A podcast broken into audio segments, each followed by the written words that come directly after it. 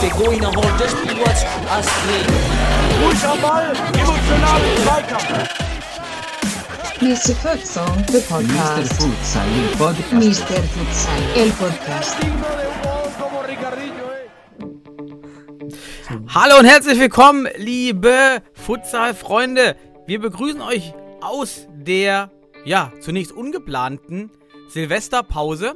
Aber im Nachhinein war es ganz gut, mal für 3 Wochen das Mikrofon ruhen zu lassen. Und jetzt sind wir wieder da. Einmal euer Futsal-Economist hier, Daniel Weimar am Mikrofon. Und auf der anderen Seite unser Sebastian Rauch. Hey Sebastian.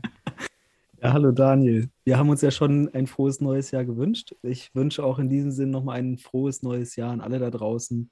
Ich hoffe, dass es euch allen mit euren Familien gut geht und euch in diesem Jahr nur das Beste widerfährt. Und ja, wie du sagst, wir hatten eine Pause, eine Winterpause, Silvester, Weihnacht, was auch immer, und haben, ich sage mal, Urlaub genommen vom Futsal, wobei nicht ganz, ne? Wir haben einfach nur vom Aufnehmen Urlaub genommen. Ja, wir haben es ja 3-mal geplant, muss man dazu sagen. Genau. Und wollten ja den Jahresrückblick machen und den Vorausschau, hatten alles schon eigentlich eingetütet. Aber dann war da doch diese weihnachtliche, ja, Trägheit, oder? Ja, es war auch so friedlich auf einmal um uns herum. Und irgendwie Urlaub gehabt. Ich war ja auch noch im Norden Europas unterwegs. Das hat ja auch noch mal ein bisschen dazu geführt, dass wir auf jeden Fall keine Weihnachtssendung machen konnten, leider. Ja, und dann, es kam ja auch einiges, ne? Da kamen dann auf einmal Listen der besten Spieler der Hinrunde und so weiter. Sowas hätten wir wahrscheinlich auch gemacht, aber dann hat das ja schon jemand gemacht. Ich muss aber auch sagen, ich fand das eigentlich ganz gut, dass wir hier mal so 2-3 Wochen uns rausgenommen haben und an Überblick gewonnen haben. Das fand ich auch schön, weil es hat sich irgendwie nach dieser, ich sag mal, instabilen, leistungsheterogenen Hinrunde, weil es ist ja, man merkt es ja, manch ein Ergebnis, zum Beispiel an diesem Spieltag, es ist fast komplett anders ausgegangen wie noch am ersten Spieltag. Ne? Kommt fast bis auf ein Spiel, haben sich die Ergebnisse genau gedreht, wenn man so will, vom Sieg-Niederlagen-Verhältnis. Und das zeigt einfach noch, dass diese Leistungsheterogenität in der Liga da ist. Und irgendwie hat es sich für mich falsch angefühlt, hier jetzt raus die besten Spieler nochmal zu veröffentlichen oder sowas, so gefühlt. Und ich war gar nicht unglücklich darüber, dass wir einfach mal gesagt haben, komm, wir starten wieder zur Rückrunde. Ja, kann ich dir nur recht geben. Ich denke auch, dass die Zuhörer auch die Pause genossen haben. Und man hat, habe ich gesehen, unsere alten Folgen wurden dafür konsumiert, was auch schon ist. Einfach eine Verwertung des schon produzierten Contents. Vielleicht haben wir da ja auch, wir geben ja schon ein hohes Tempo vor, muss ich sagen. Und ich bin froh hier für jeden, der sich dem Tempo annimmt und hört, aber ich habe jetzt auch schon 3 Anfragen bekommen gehabt, wann es wieder losgeht, denn die Mittagspause muss doch gefüllt werden. Also ich habe auch, muss ich ganz ehrlich sagen, mehr Feedback, positives Feedback zu dieser Mittagsfolge-Veröffentlichung erhalten. Das war ja unsere Idee, in diese Mittagspause mal in der Woche vielleicht reinzugehen. Ja, und tatsächlich gibt es da 3 Feedbacks, die das genau so melden mit der Mittagspause. Ja, also lassen wir jetzt erstmal immer Donnerstagmittag, oder? Ja, ist cool. Und wir sind ja für jedes Feedback offen, wenn Wünsche da sind oder sowas. Wir versuchen immer mit der Community zusammenzuarbeiten. Und ja, auch insgesamt Feedback ist immer schön. Ne? Also hier, ich fordere jetzt nochmal alle auf, drückt auf Gefällt mir. Jetzt gerade mal, gibt uns ein Feedback. Weil wenn ihr das hier hört, dann teilen wir uns hier gerade gemeinsam Lebenszeit. Und die sollte gut sein. Ne? Wir wollen ja auch offiziell Influencer sein und nicht nur so Fake-Influencer. Deshalb brauchen wir wenigstens mal 1000 Likes überall. Ich mache das mal folgendermaßen. Ja. Alle, die uns gerade zuhören, versucht oder helft uns dabei, dass in der nächsten Woche noch ein weiterer zuhört. Man kann ja mal sagen so, hey, hör dir das mal an, wenn du aus dem Futsal bist oder hörst du das schon? Willst du jetzt hier Kundenaktionen ins Leben rufen? Schneeballprinzip. Nein, einfach so. So könnten wir auch natürlich die Community ein bisschen, aber wir sind doch super glücklich. Wir machen das ja auch nicht für die Zuhörerzahl, sondern für jeden, der diesen Sport mit Leidenschaft verfolgt und der Spaß daran hat. Deswegen haben wir ja auch Spaß hier gerade dran. Ne? So ist das. Ja, definitiv. Und bei Spaß würde ich Hört's auf. Und ich würde mal bei Spaß heute sagen, wir haben so viele diverse Themen, dass wir es mit unserer klassischen 2x20 Netto-Einteilung, vielleicht noch plus News, etwas zerstückeln würden. Ich würde daher vorschlagen, heute wieder eine durchgehende Folge zu machen, um einfach eine Spontanfolge ohne diese Einteilung, weil ist ja nie spontan hier. Also ich gehe immer rein, ich denke, weiß immer schon, was passiert. Nee, ja, können wir machen. Einfach frei raus. Ja, sonst ist ja immer nur die Hupe im Weg. Und korrekt. Da gibt es ja schon welche, die sind schon höher geschädigt, habe ich mal mitbekommen. Dann muss ich auch nicht mehr hier immer auf die Uhr achten. Ja, und dann können wir ja abwechselnd, jeder schlägt immer abwechselnd Themen vor. Wer fängt an? Steine, Schere, Papier können wir nicht machen, aber... Doch, können wir. Hier, machen wir. Wir sehen uns doch. Du musst jetzt in die Hand. Ach so, Schere, ja, stimmt, wir sehen uns ja hier. Ja, richtig, komm. Schnick, Schnack, Schnuck. Ich habe gewonnen. Ich habe eine Schere, du hast Papier. So, ja, Brunnen gibt's ja nicht, ne? Wollen wir nicht machen und sowas. Und hätten nur noch Spock und sonst was irgendwas machen können. Ja. Nee, ich habe den Weimar geschnitten. Ja. Nee, lass uns mal, was gab's denn vor Weihnachten? Vor Weihnachten war ja noch das Drei-Länder-Turnier in den Niederlanden mit der deutschen Nationalmannschaft. Ja. Mhm. Da haben wir kurz über die Nominierung gesprochen. Ja, also klar, die Spieler sind alle verdientermaßen da. Das haben wir auch gesagt. War hier und da einfach der Umgang mit den Spielern auf der Abrufliste war nicht so nachvollziehbar. Allerdings, finde ich, war das ein leistungsentsprechend gutes Turnier von der deutschen Futsal-Nationalmannschaft, auch wenn man alle drei Spiele verloren hat. Aber für mich, vor allem in den ersten Halbzeiten, sehr gute Leistung und dann auch relativ eng gehalten, die Spiele, gegengehalten. Und es zeichneten für mich auch, also bei diesem Drei-Länder-Turnier auch so ein paar Leistungsträger haben sich abgezeichnet. Und ich finde auch, Gabriel Oliveira hat das Team schon wieder, also vor allem den Block um Wittig und so weiter mit seinem Teamkollegen aus Hohenstein und Schulz, der jetzt ja auch in Hohenstein ist. Also diesen Block hat er auf jeden Fall bereichert und hat ihn stärker gemacht als zuvor. Während der andere Block mit dem, also ich sag mal, Sennestädter Block, ne, das war ja auch teilweise ganz Sennestadt, beziehungsweise mit Memoš, ich ziehe mal noch als Sennestädter damit rein irgendwie, heute Weilendorfer, die waren ja schon mehr oder weniger jetzt in den letzten Phasen etabliert und auch immer durchaus mit guter Leistung. Und jetzt habe ich hier so schön zwei gute Blöcke gesehen und ja, die haben eine gute Leistung abgeliefert. Wie fandest du das Turnier? Oh je, lassen wir uns direkt mit einem Konflikt starten. Es war sehr durchwachsen, aber ich habe auch, für mich war ich etwas enttäuscht von verschiedenen Prämissen oder Parametern des deutschen Spiels, von anderen überzeugt. Erstmal überzeugt übrigens hat mich diese Halle. Ich fand die Halle des KNVB echt gelungen mit der Street Art, das Feld, das Setting war, obwohl es jetzt keine Zuschauerhalle in dem Sinne ist, es wahrscheinlich 500 Plätze, wenn überhaupt, die dort in dieser Halle sind. Toll, ich fand das toll, das Bild, die Live-Übertragung war toll, das war schon mal absolut ein Pluspunkt. Ich fand die Mannschaft couragiert, alle haben gefightet, Defensive, gerade mehr Zipai hat mir sehr stark gefallen, den Spielen, defensiv, offensiv, war das dann doch eher Licht und Schatten immer mal wieder, aber defensiv toll da gefightet. Auch die anderen Spieler, wie du sagst, Oliveira gut eingefügt. Auf der anderen Seite man hat gemerkt, Oliveira ist ein guter Spieler, der den A-Block stärkt, aber auch nicht signifikant steigert. Also er hilft, was lediglich ist Falschausdruck, er hilft das Niveau zu steigern, aber er wird uns nicht helfen, uns in der Spitze zu verbessern. Da war ich etwas enttäuscht. Ich hatte gehofft, dass er mehr bringen kann, aber so stark ist er dann eventuell nicht oder er steigert sich noch. Muss ja auch erst reinkommen. Was ein bisschen schade war, wir haben einige Tore geschossen, haben die Spieler auch länger aufgehalten, aber sehr häufig durch sehr krasse Fehler des Gegners. Mhm.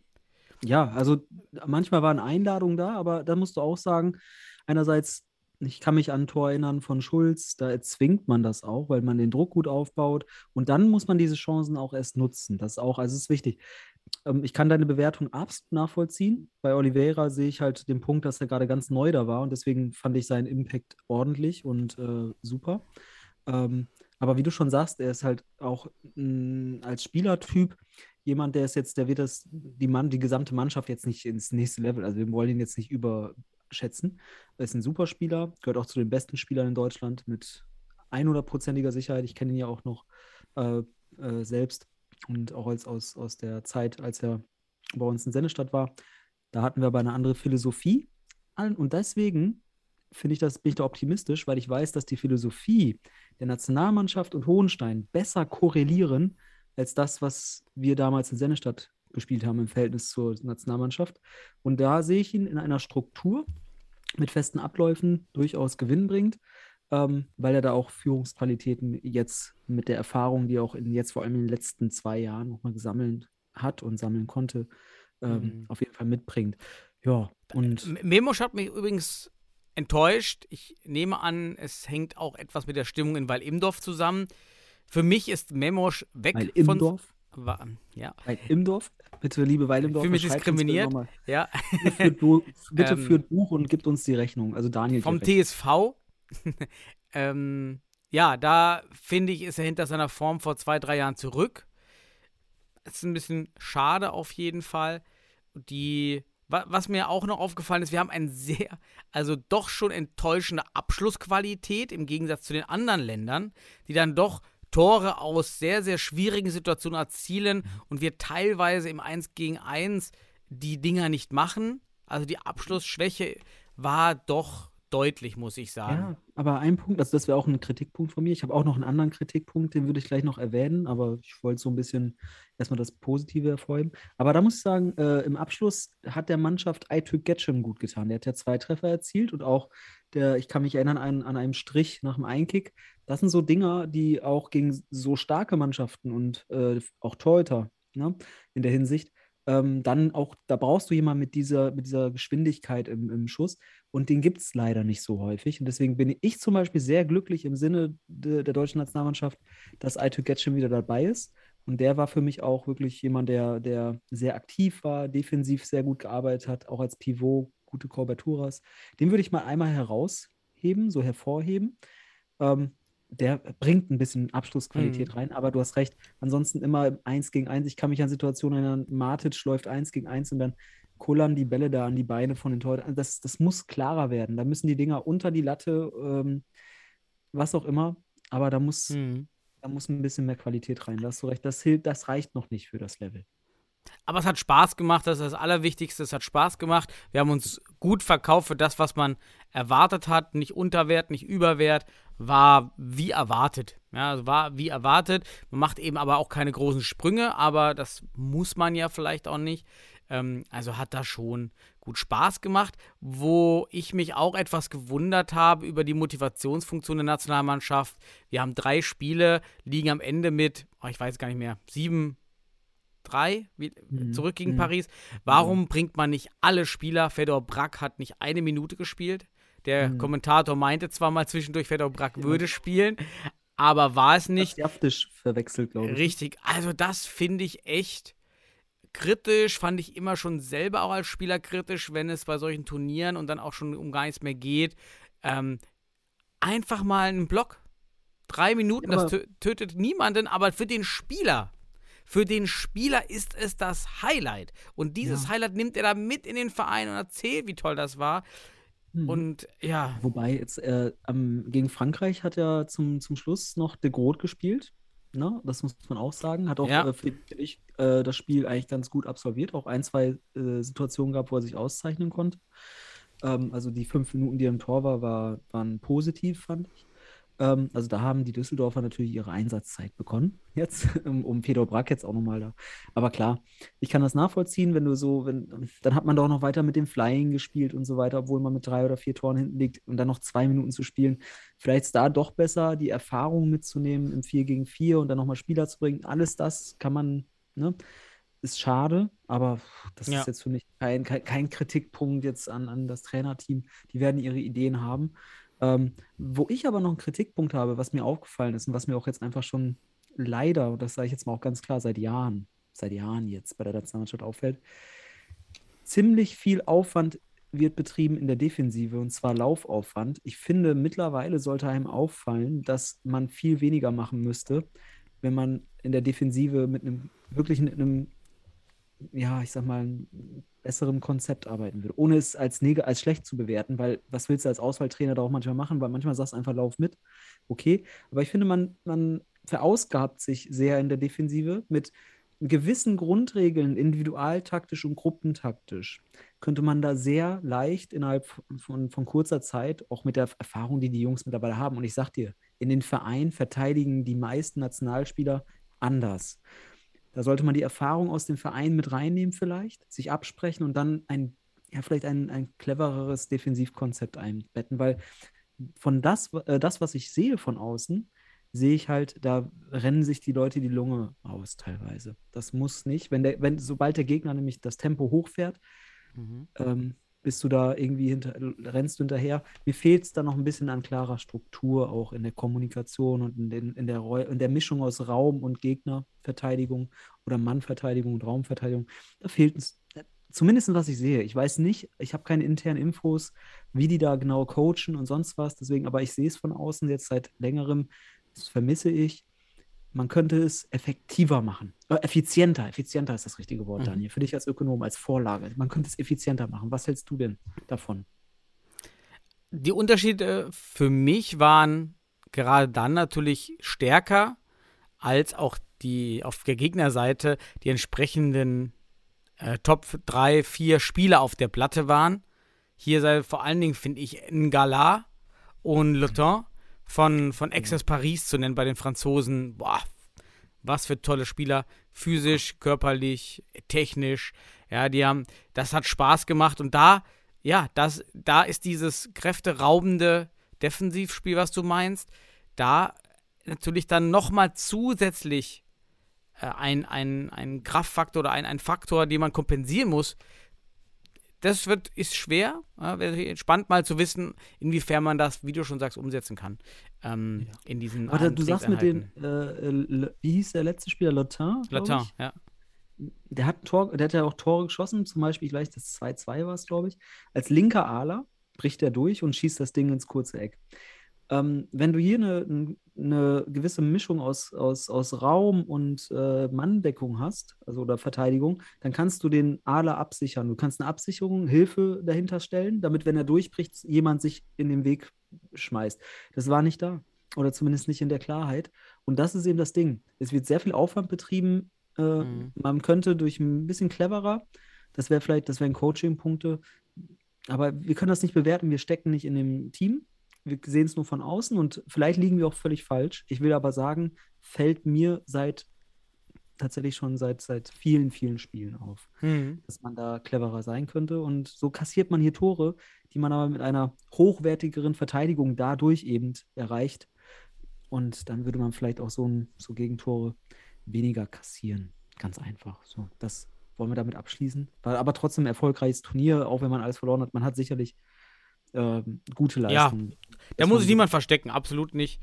Ja. Da kann man sich dann freuen, wenn es wieder in die nächsten Spiele geht. So, dann bin ich ja dran, jetzt Sebastian, nachdem ich ja verloren habe. Ich habe mitgebracht, weil das wollte ich eigentlich zur Silvesterfolge machen, die Wünsche. Wir hatten vor einem Jahr, 2020 im Dezember, Wünsche geäußert für das Futsaljahr 2021.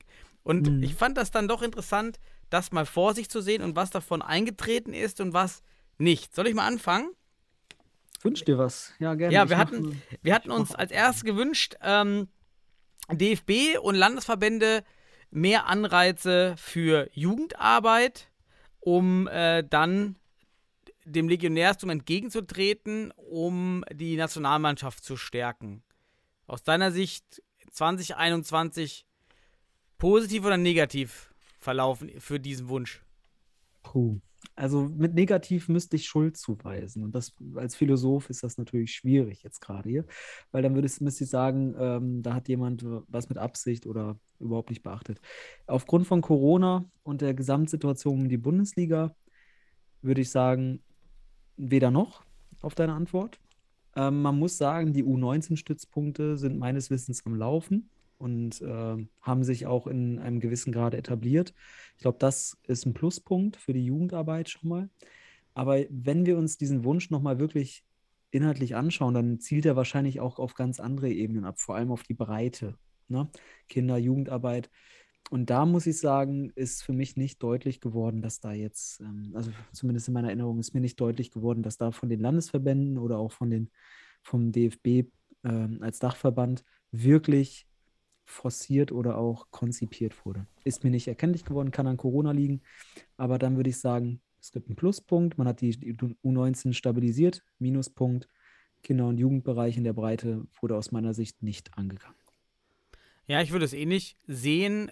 Ich bin enttäuscht, dass der DFB keine wirklichen Strukturveränderungen herbeigeführt hat. Stichwort wäre hier geringeres Spielalter im Seniorenbereich. Das wäre eine sehr schnelle und einfache Art, das ganze Thema attraktiver zu machen. Das ist leider auch nicht passiert. Die Stützpunkte führen für mich ins Leere, weil die Spieler kaum Vereine haben, in denen sie weiterspielen können. Das ist wirklich schade. Auf der anderen Seite, die Vereine haben gute Arbeit weitergeleistet. Jan Regensburg schon ja seit Jahren war jetzt auch mit den Kids auch sehr erfolgreich, ist aufgestiegen mit dem Konzept Fußball-Futsal. Wir haben das Anstoß-Futsal-Camp 2021 erlebt aus Hamburg, fand ich einen schönen Ansatz weiterhin finde. Auch in Köln, in Wuppertal, jedenfalls bei uns im Westen, Düsseldorf wurden Jugendprojekte begonnen, die natürlich noch in keinem regelmäßigen Spielbetrieb enden, aber es wurde was getan. Ich finde es zwar zwiegespalten, aber der große Sprung, gerade um eine Struktur zu schaffen, die ergibt sich für mich weiterhin leider nicht. Ja, aber Daniel, das ist so ein guter Punkt, auch nochmal im Rückblick. Wir können ja mal ein Dankeschön auch an die Vereine sagen, die trotz Corona bisher durchhalten und dennoch Konzepte versuchen umzusetzen und sich nicht davon versuchen beeinträchtigen zu lassen. Ich bin da sehr dankbar an alle Vereine, die es noch gibt, weil wir haben ja auch einen gewissen Wegfall gehabt, ne? Statistiken kann man bei Mr. Futsal nachschauen auf unserer Seite. Deswegen von mir und im Namen von Mr. Futsal mache ich das jetzt, also in unserem Namen hier gerade. Ein großes Dankeschön an alle Clubs, sei es in Regionalligen, Verbandsligen, aber auch in der Bundesliga, die dieses Jahr gewuppt haben, die echt eine schöne Premiere der Bundesliga auch und dann dennoch auch den Unterbau weiter gestalten und auch engagiert und motiviert da rangehen und sich gerade auch gegen diese, ich sag mal, gesellschaftlichen Engpässe, so nenne ich sie mal, stemmen und diesen Sport weiter mit Leidenschaft betreiben. Also von daher vielen lieben Dank an alle und ich freue mich auf 2022 jetzt und hoffe, dass wir alle neben der Gesundheit vor allem auch... Sebastian, das hört sich so an, als ob du den Podcast gerade abbrechen willst. Achso, nee. Ach, du willst gleich zum Abschluss die Wünsche? Nein, ich will gar keine Wünsche machen. Ich will nur reflektieren. Ich will jetzt gar keine neuen Wünsche machen. Nur eine Reflexion, was passiert. Ist ja dein Thema gerade. Ja. Und dann hatten wir das Thema keine Insolvenz in der Bundesliga. Jo. Scheiße. Das ist nicht gut gelaufen. Da hat der Weihnachtsmann nicht geliefert. Ja, also hat der Weihnachtsmann leider nicht liefern können. Gab es am Nordpol nicht. Leider rückblickend muss man sagen, sehr, sehr enttäuschend, dass wir das so schnell erleben mussten. Und man kann natürlich dem Verein die Schuld geben, einfach weil man nicht mit offenen Karten gespielt hat, auch nicht das klar Transparenz gezeigt, kommuniziert hat, wie die Situation wirklich ist. Aber auf der anderen Seite, der DFB hätte halt besser kontrollieren können, hat es dann nicht gemacht und hat sich immer wieder vertrösten lassen mit bestimmten Informationen und Angaben und Konzepten. War halt ein Luftschloss, ne? Ja, Daniel, ich glaube, vor einem Jahr war es auch ungefähr, es war auch Januar, Februar, da haben wir angefangen, über die Konzeption der Bundesliga zu diskutieren und auch, was für Voraussetzungen brauchen Vereine. Ich kann mich gut daran erinnern, dass wir beide zum Schluss kamen, dass wir hauptamtliche Vereinsmanager brauchen, also jemand, der wirklich sich tragen kann finanziell mit der Arbeit oder in Teilzeit von mir aus, aber dass er halt gegen Entgelt beschäftigt im Verein managt, organisiert, und halt Fragen klärt, die wichtig sind, eben für die Verknüpfung, für die Bundesliga. Das war nicht so vorgegeben, ne? Das wäre aber eine Hürde gewesen, die hätte hier vielleicht dazu führen können, dass der Hauptverantwortliche aus Berlin sich, ne, oder jemand sich gefunden hätte für Berlin, der das in die Hand genommen hätte, und dann hätten wir dieses, ich nenne es mal, Desaster. Es ist ein Desaster, leider, dass du da auf einmal einen Wegfall hast. Es ist gar nicht bewusst ein Desaster, es ist unterbewusst, weil wenn du diese Liga siehst als Neuling und siehst, da ist einer abgefahren, okay, Corona, man hat viele Ausreden, das ist halt das Problem während Corona, Ausreden sind immer genug da, aber der DFB hätte hier über diesen Schwung, diesen Punkt, gegebenenfalls einen hauptamtlichen Mitarbeiter, der sich darum kümmert, gegen Entgelt beschäftigt, vielleicht präventieren können, also entgegenwirken können, aber deswegen, da kann sich der DFB teilweise in Schuhe anziehen und auch Berlin, weil ja, so wie es dann am Ende aussah, war es halt auch Betrug in einer gewissen Art und Weise von der Dokumentenfälschung und so weiter. Leider, aber ja, umso glücklicher können wir sein, dass die neuen Mannschaften, die das bisher wuppen, ganz interessant machen und wir jede Woche für Woche oder nach jedem Spieltag immer sehr interessant oder interessante Sachen berichten können. Ne? Mhm. Auf der anderen Seite sind auch die Spieler alle wieder jetzt fast in der Bundesliga angekommen, mit Fabian Schulz, jetzt bei Hohenstein ja wieder einer nachgezogen. Aber es ist natürlich auch hat die Liga auch etwas durcheinandergewirbelt. Bestes Beispiel Wacker, die jetzt schon deutlich stärker sind, ja, in der Erwartung eben als vor dieser Insolvenz. Ja. Also alles Vor- und Nachteile. Ja, Wettbewerbsverzug ist jetzt hier nicht ganz auszuradieren. Der ist einfach da. Wenn du jetzt mit Wacker, mit den neuen Spielern und mit Fabian Schulz zur Rückrunde jetzt gewechselt, der aber zwischenzeitlich bei Liria in der Regionalliga gespielt hat, ja, natürlich ist da ein Wettbewerbsverzug drin und Wacker war erst abgeschlagen und haben jetzt wieder ein bisschen Rückenwind bekommen dadurch. Aber ich sage jetzt mal, don't hate the player, hate the game. Das ist das Ding. Es sind halt die Strukturen, die Regeln lassen es zu. Wir können über Regeln diskutieren. Und am Ende ist dann da natürlich die Regel, dass die Berliner Spieler frei waren. Und Wacker hat es richtig gemacht. Die haben angefragt und zugeschnappt. Ja, hätte auch jeder andere machen können oder richtig versuchen. Genau, hätte auch Bielefeld machen können oder Düsseldorf, wenn denn da das nötige Kleingeld für sowas vielleicht zur Verfügung wäre. Ne? So. Die letzten drei Wünsche aus dem Jahr 2020 würde ich zusammenfassen. Da kannst du ja gebündelt darüber oder können wir das gebündelt mal diskutieren? Das war einmal noch mehr Lehrgänge für Trainer, auch für Berufstätige war der Wunsch. Mhm. Dann mehr Spielbetrieb, Mixteams, damit der Frauenspielbetrieb ins Laufen kommt und wir mehr Frauen in den Futsal ziehen und eine übergreifende Futsal-Plattform. Punkt. So, die drei Sachen. Wie ist so da dein Gefühl für das abgelaufene Jahr? Gehen wir mal von hinten nach vorne. Übergeordnete Futsal-Plattform, na, es haben sich ein paar neue Berichterstattungen oder zumindest so ein paar Seiten gezeigt bei Instagram und bei Facebook. Aber so die übergeordnete Futsal-Plattform, die vielleicht auch der DFB mal kreieren könnte, ne? Die Fußball-Bundesliga hat auch bundesliga.de, vielleicht könnte man ja futsal-bundesliga.de machen oder irgendwie dfb-futsal.de als so eine Überblicksplattform. Aber da, müssen wir sagen, ist halt jetzt nicht der Wunsch in Erfüllung gegangen. Mixteams, das habe ich mir zum Beispiel zum Ende des Jahres tatsächlich zum Herzen genommen, mit Fabian Nehm zusammen und mit der Jan, der Nachname fällt mir gerade nicht ein, aber aus Münster auf jeden Fall. Ganz interessante Leute auf jeden Fall da aktuell, die mit der Frauen-Studenten-Nationalmannschaft und den UFC und so weiter aktiv werden. Und da sind wir jetzt dabei, habe ich ja schon mal gesagt, in Westfalen, mehr oder weniger Mixed-Konzepte anzusetzen. Und vielleicht muss man hier sagen, bei den Mixed-Teams und bei der Frage Frauenfutsal und so weiter, kann ich halt aus dem Nähkästchen sagen, ich denke, dass der DFB da jetzt erstmal nicht viel vorhat, außer die Frauennationalmannschaft. Und in den Verbänden, weiß ich nicht, kann ich auch nicht in die anderen Verbände gucken. Ich kann es nur sagen, aus Westfalen, da machen wir was. Aber sonst ist auch vielleicht auch Corona der Punkt nochmal, ne? Corona wieder da erschwert, ne? Muss man auch sagen. Ja, und was war dein erster Wunsch nochmal vom letzten Jahr? Was war der nochmal? Mehr Lehrgänge und vor allen Dingen so realisiert oder konzipiert, dass du und ich auch teilnehmen dürfen. Korrekt. Genau. Können, zeitlich. Ja, es gab ja den UEFA B-Lehrgang, der mit ein bisschen Verzögerung und Verspätung dann auch aber mittlerweile abgeschlossen ist. Die meisten haben auch bestanden. Ich kann dir ja mal gleich hinter dem, übrigens gleich noch, gleich hinter egal, ich beende den Satz damit, bevor ich irgendwas Falsches ausplaudere, was ich nicht ausplaudern darf. Der hat stattgefunden, aber ist halt eben nicht das, was man sich wünscht. Ja, da müssen Verbände, Landesverbände aktiv auch werden, ne? Mehr auch anbieten. Der DFB kann natürlich auch mehr anbieten. Vielleicht Corona-bedingt wieder. Also es ist halt eine schwierige Zeit, muss man sagen, für sowas. Aber ja, in Westfalen machen wir das jetzt demnächst. Auch Trainerausbildung ist konzipiert. Und ich freue mich sogar drauf auf 2022.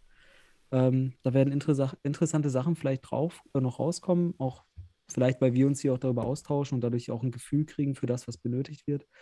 Ja, aber man wünscht sich mehr tatsächlich. Also, und sei es Online-Kurse, ne? Vielleicht sollten wir so einen Mr. Futsal Online-Workshop machen oder sowas. Wie wär's? Ja, also eigentlich weil du gerade meintest, dass es für Corona schlecht war für den Lehrgang. Ich würde das Gegenteil behaupten. Es gibt jetzt ausreichend technische Möglichkeiten oder mehr technische Möglichkeiten, Seminare durchzuführen online, auch mit aktiven Elementen. Also da würde ich fast das Gegenteil behaupten, dass es nämlich eigentlich besser ist, jetzt solche Lehrgänge online durchzuführen. Da war ich auch sehr enttäuscht, dass es wieder in diesem Wochenrhythmus ist für Bereich Fußball A-Lizenzlehrgänge, wo es ja darum geht, dass Trainer, die diesen Lehrgang durchführen, auch davon leben können vielleicht. Das ist im Futsal nicht der Fall, hier geht es um die Breite. Da war ich sehr enttäuscht dieses Jahr von dem Lehrgang. Erstens nur einer und zweitens dann auch mit den Zeiten. Ja. Also sagen wir es mal so, man könnte die theoretische Ausbildung vorantreiben, auch online. So, ne? Also richtig, natürlich faszinierend. Man könnte sehr viel Theorie machen. Aber du kommst ja selbst aus der Hochschullehre, ich stecke da mittendrin.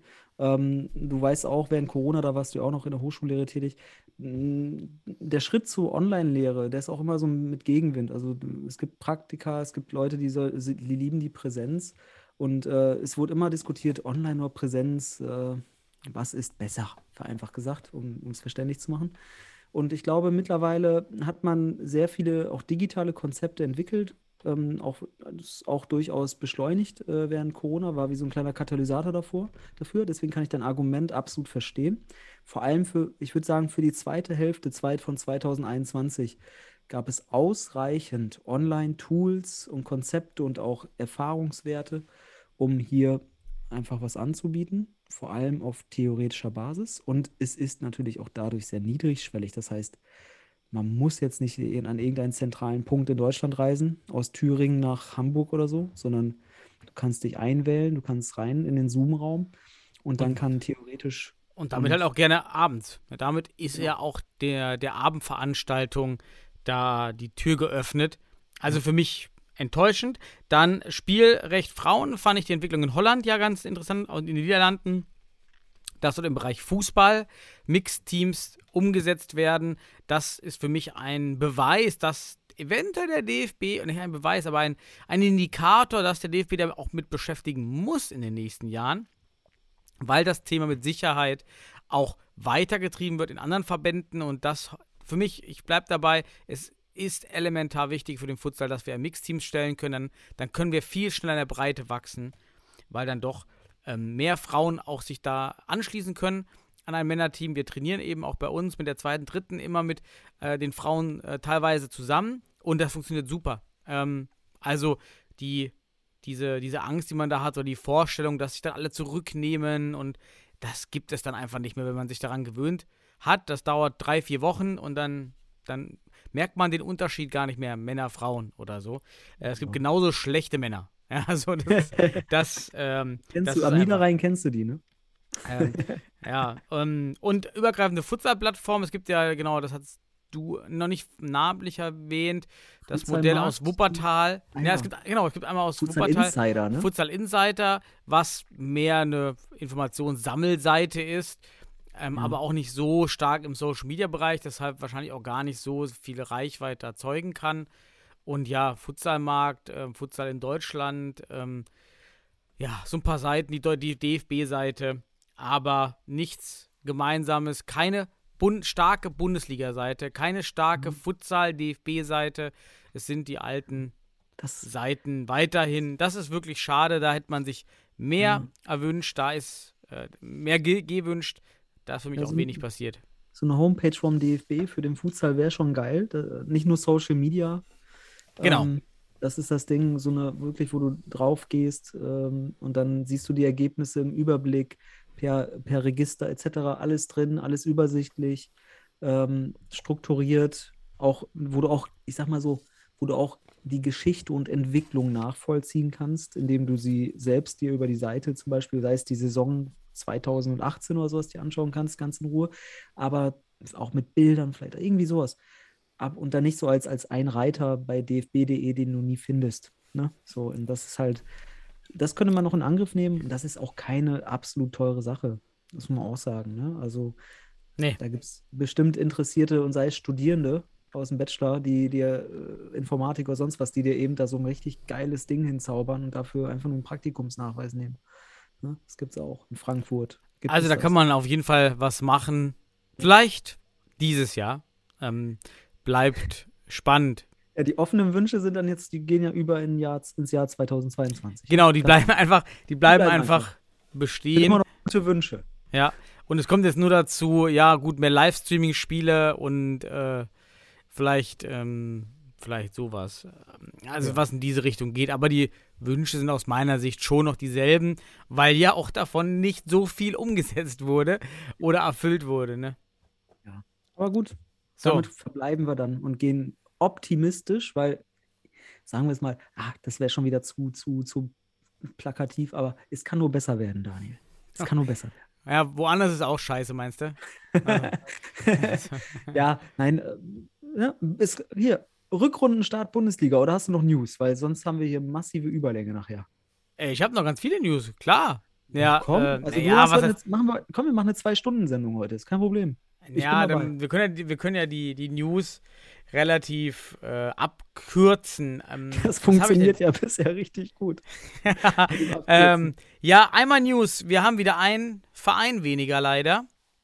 Die Bonner Futsal Lions ziehen sich aus der Regionalliga zurück, beziehungsweise müssen sich zurückziehen aufgrund einer der zweiten nicht angetretenen Partie. Es war aber absehbar, dass es so kommt. Schade. Also wir schrumpfen weiter. Es ist wirklich, wir haben die Bundesliga, die läuft, darunter, ich bin auf die Endabrechnung am Ende der Saison gespannt, ja, wie klein wir geworden sind. Das ist wirklich schade, aber vielleicht kommen die Jungs ja wieder in der nächsten Saison in der Niederrhein. Man fällt ja auch nicht so tief. Ja, ein berühmter Mensch aus der DDR, dessen Namen ich gerade nicht mehr weiß, sagte mal, ich übertrage gleich das Zitat, aber der sagte mal, Freiheit stirbt immer zentimeterweise. Und jetzt kann man es mal sagen, wir schrumpfen zentimeterweise. Wirklich. Ein Verein, nach Verein, nach Verein. Bleibt stabil, deswegen umso dankbarer, wenn ihr am Start seid. Ne? Ja. Dann Wechsel. Es gab einige, aber auch nicht viele Wechsel. Es gab einmal den Wechsel von Luigi D'Alterio vom Wuppertal SV zu uns, zu Fortuna Düsseldorf, ein sehr guter Italiener, Spieler, der dort auch in Wuppertal wirklich stark aufgespielt hat und auch Futsal-Vorerfahrung hat. Und Fabian Schulz ist ja zu Hohenstein-Ernstthal gewechselt. Haben wir sonst noch Wechsel in Deutschland? Oder wir werden spätestens dann noch sehen. Aber ich glaube, das waren die zwei bekanntesten Wechsel, vor allem Schulz als Nationalspieler und ehemaliger Berliner jetzt in Hohenstein. Ja, und ich überlege gerade, ob es noch Wechsel gab. Sonst nichts Spektakuläres, beziehungsweise nicht im Rahmen von Deutschland. Auch im Ausland gab es ja Wechsel, aber auch nichts, was uns hier großartig interessiert. Ja. Ja. Dann habe ich noch, die Hallensaison ist eröffnet und der DFB hat auf der Fußball.de Startseite für Kinder Hallenfußballtraining geworben und ich dachte jetzt, ja, das ist doch ein super Artikel, um für Futsal zu werben. Und dann findet sich in diesem ganzen Artikel nicht einmal das Wort Futsal. Hallentraining, Hallentraining, Hallentraining.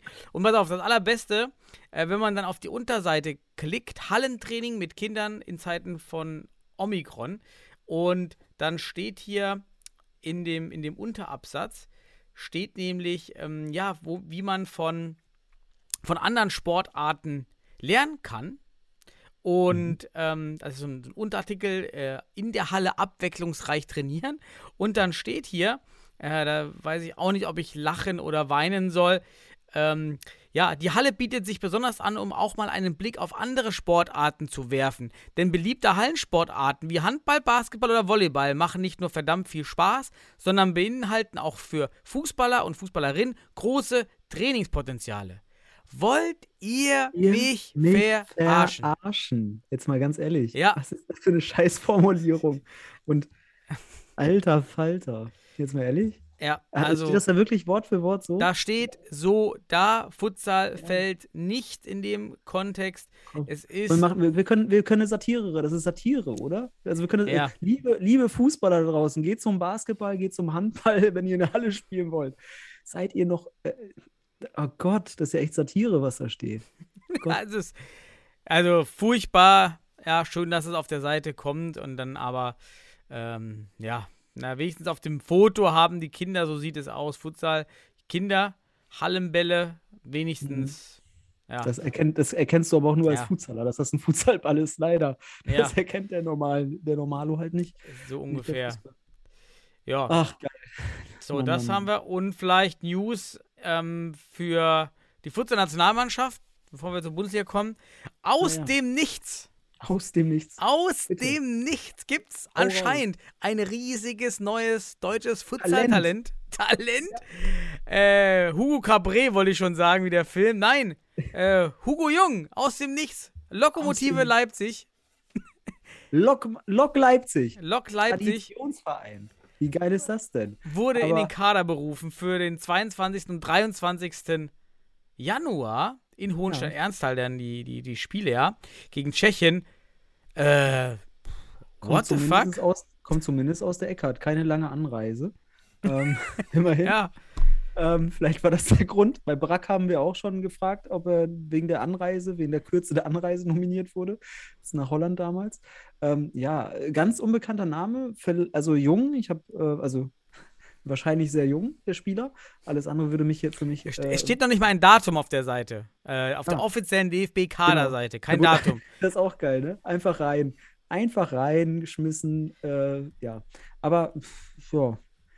Ich bin gespannt. Ich bin wirklich gespannt. Was ich sehr schade finde, wenn ich mir auf Abruf anschaue, dass der Manek von Mainz, ich glaube, von der Liste runter ist. Ganz ehrlich, für mich unverständlich gerade. Also bei dem Spieltag vor allen Dingen, ne? Also. Ja, also ich habe den gegen den MCH gesehen. Puh, ist schon eine Nummer, den da jetzt runterzunehmen im Verhältnis zu, wer steht drauf? Lukas Sepp. Also Lukas Sepp, der ist verletzt, oder? Ist immer noch verletzt, oder, Daniel?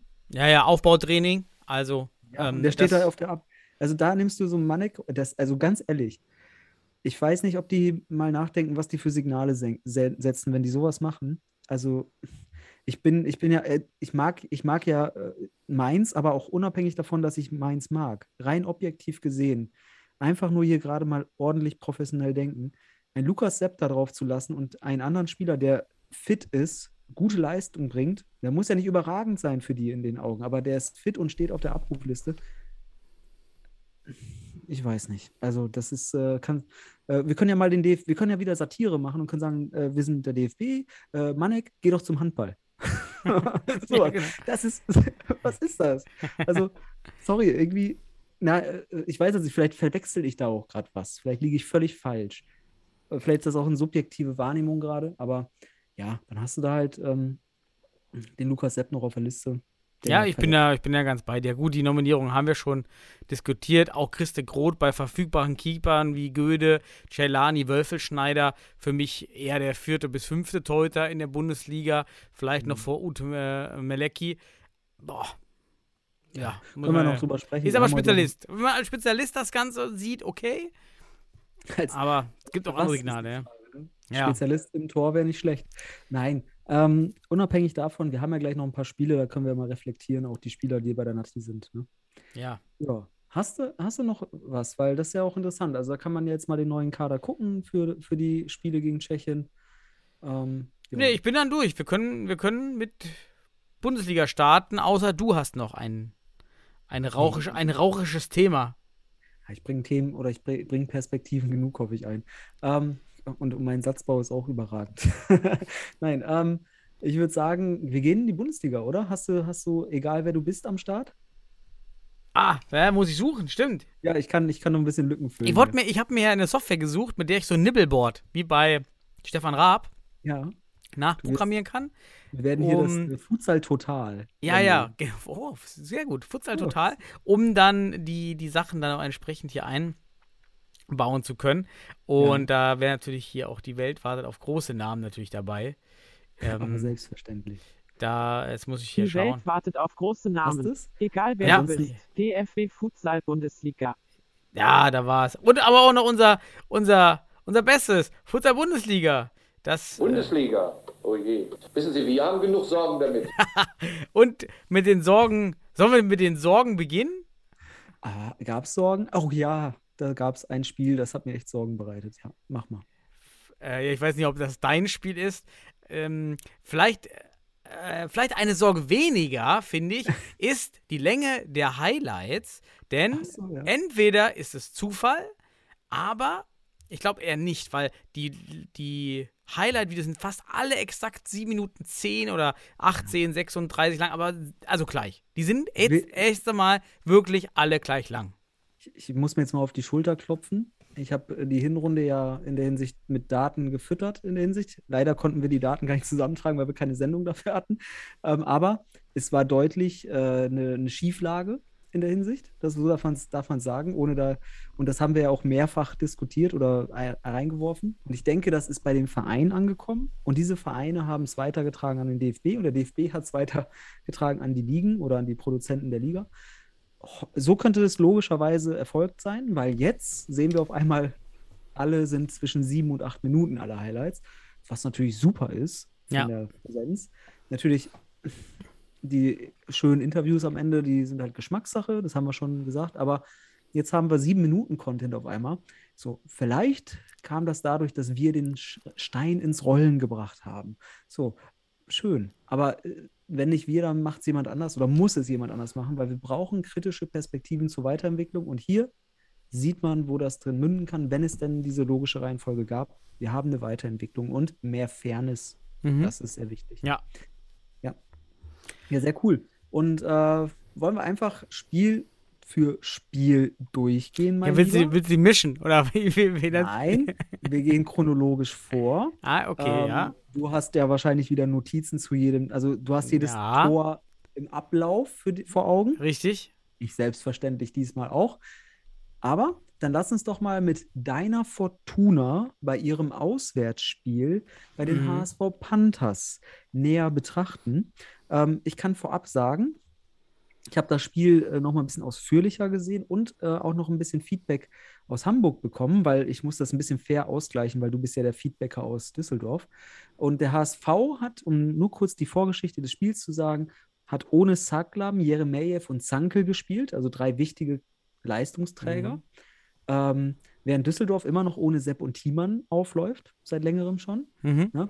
Sagen wir mal so, wenn wir die Leistungsträger schauen, da war der HSV diesmal tatsächlich ein bisschen im Nachteil, was das angeht, wenn man die sich anschaut. Aber unabhängig davon, es stand auf einmal 1:0 für die Düsseldorfer. Wenn du nichts weiter hast, können wir da direkt reingehen, oder? Oder hast du noch was?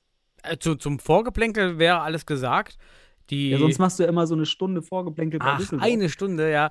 Nee, jetzt, ich war ja kein Heimspiel. Das kommt jetzt wieder. Am Sonntag bin ich auch wieder in der Halle ohne Kinder, da kann ich wieder mehr erzählen. Sollen wir denn die nächste Sendung unter eine Stunde hinkriegen, wenn Düsseldorf zu Hause spielt? Ganz ehrlich. Ich mache nur eine Sendung, nur für Fortuna Heim. Nee. Mach doch eine Fortuna-Show. Aber wir können jetzt reingehen. Wir können die Tore der Reihe nach machen. Das 1:0 für Fortuna. Wir wissen ja nicht, ob es überraschend kam oder erzwungen wurde. Wir sehen nur die Highlights.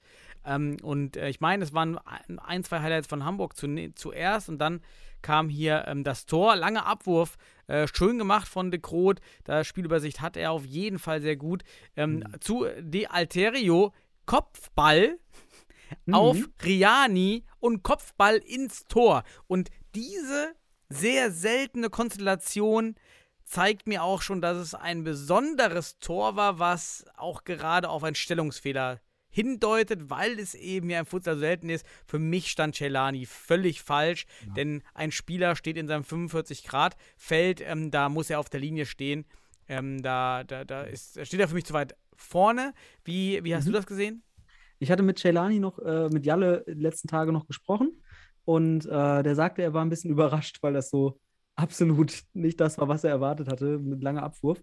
Ich fasse das Tor mal zusammen für alle, die für eine schöne Kindheitserinnerung haben wollen. Das war einmal berühren und hoch hinein.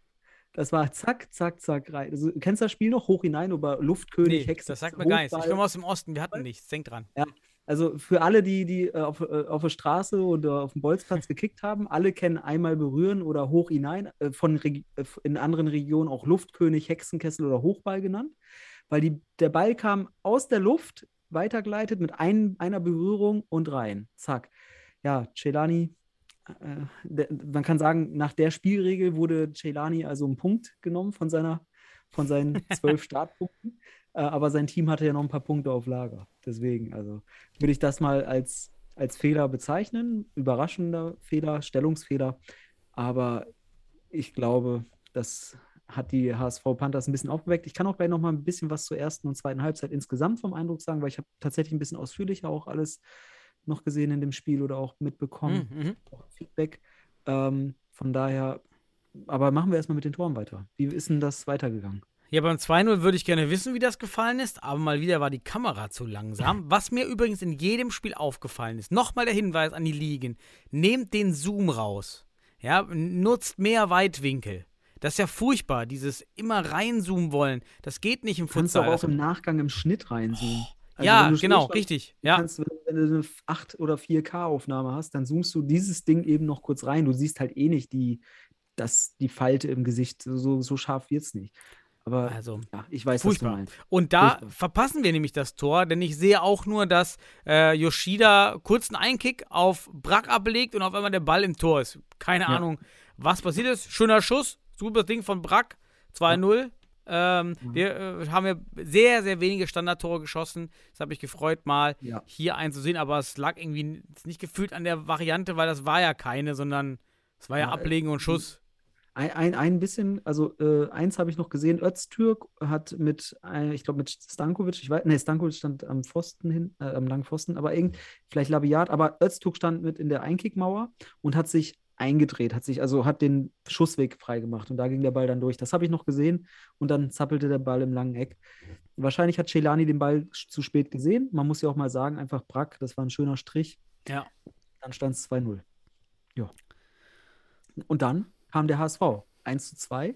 Aus meiner Sicht sehr schön rausgespielt durch Labiat und Siskin. Dann Querpass zu Stankovic und dieser dann aus kurzer Distanz durch die Beine von De Groot.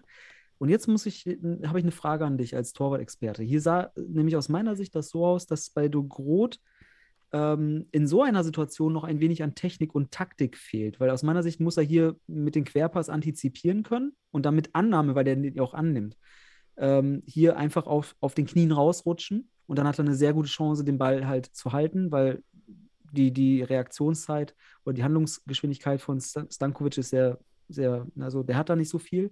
Druck wird ausgeübt und aus meiner Sicht hält er den dann. Was würdest du dazu sagen? Ich habe mir das echt hier auch aufgeschrieben, Knieabwehr, Fragezeichen, weil Stankovic den Ball eben annimmt und in dem Moment kannst du die Knieabwehr machen, also auf dem Knie nach vorne rutschen, die maximale Körperfläche bilden und gerade diese Schüsse in die Mitte des Tores, die ja am spontansten sind im Spiel, wenn Spieler unter Druck stehen, das abzuwehren. So wartet er, macht die Beine noch extra auf. Ja, da hätte man mit der entsprechenden Technik vielleicht was rausholen können. Weiß man nicht, aber ja, kann ich dir zustimmen. Ja, also ist mir aufgefallen. Hätte ich jetzt als Coach gefeedbackt, ne? Weil der Kommentator, der sieht da überhaupt nichts drin. Ne? Also das ist für ihn aus 4 Meter oder 3 Meter durch die Beine geschossen. Aber als Futsal-Technik oder Interessierter sehe ich halt da eine Möglichkeit, das Ding zu halten, vor allem mit einer Knieabwehr und Fläche. Dann ist das Ding sehr gut haltbar. Gut, ja, und dann dachte man, okay, der HSV ist dran. Und dann kam aber Prescott Klaus, also Klaus, mit einem Fehlpass vom eigenen Tor, und das haben dann Riani und dann Schnitzerling schlussendlich eiskalt bestraft. Hast du zu der Szene noch was? Nö, war gut gemacht. Was wir eben bei der Nationalmannschaft gesagt haben, das Erzwingen durch hohe Verteidigung, das Erzwingen von Fehlern, eben Pressing-Opfer Klaus, der jetzt auch eben nicht der technisch sauberste Spieler ist bei den HSV Panthers, da anzusetzen und nachzuziehen. Ja, war ein schönes erzwungenes Tor. Aber das war ja noch nicht alles aus der ersten Halbzeit, zu der ich sagen muss, dass die HSV Panthers, Jalle meinte, es war eine katastrophale erste Halbzeit. Ich fand, mit dem, was ich noch ein bisschen gesehen habe, es war echt nicht gut. Und in den Highlights kam der HSV echt noch fast gleichwertig. Die noch zwei Pfostentreffer. Ja, aber sonst war da echt nicht viel. Da war sehr viel wenig. Aber dann kann man ja noch Ferros und De Groot danken vor der Halbzeit. Ferros macht einen Rückpass auf den De Groot, der den Ball ja laut Regeln nicht annehmen darf, ne, weil der Ball noch nicht vom Gegner berührt, beziehungsweise doch nicht berührt wurde. Und deswegen zieht er den Fuß weg und dann rollt der Ball ins Tor. Also ganz ehrlich, ich weiß nicht, wie ich so eine Nummer bewerten soll, er ist Nationaltorwart. Aus meiner Sicht ist das, sagen wir es mal, so ein gemeinsamer Blackout, weil Ferros muss ja wissen, dass er nicht zurückspielen darf, soll lieber den Ball irgendwie nach vorne loppen oder ins Aus. Wird aber auch gut gepresst vom HSV. Aber ganz ehrlich, De Groot muss den Ball einfach annehmen. Und dann hast du halt den indirekten Freistoß von 6 Metern für den HSV. Aber du hast halt kein Tor. Also wie häufig, das weißt du auch, geht ein indirekter Freistoß von der 6-Meter-Linie rein, wenn du eine ordentliche Mauer stellst und gut verteidigst, also eine gute Defensive da strukturell aufbaust, hast du gute Chancen, das zu überleben. Er zieht den Fuß weg. Das ist ein Blackout für mich. Und das hat mich... Es ist für mich der Slapstick der Saison bisher. Also da muss man auch sagen, das ist noch schlimmer eigentlich als das Tor von Philipp Bless. Also der Ball rutscht unter dem Pfosten durch, weil das ist eben eine Ungenauigkeit, eine unbemerkte Ungenauigkeit. Hier geht es um eine absichtliche Entscheidung, so etwas herbeizuführen und zu sagen, ich berühre den Ball nicht, weil ich es nicht darf. Boah, bricht die Regeln in dem Moment. Brich doch die Regeln. Stopp das Ding an. Du kriegst keinen Foul gezählt, du kriegst keine gelbe Karte. Und das ist besser, 6 Meter ist besser, also ein 6 Meter Freistoß ist besser als natürlich. Tor. Und somit bist du halt dran. 3-2, 3-1 wäre am Ende vielleicht, hätte einen Unterschied ausmachen können. Ja, so auch mental. Also einfach mental. Passiert.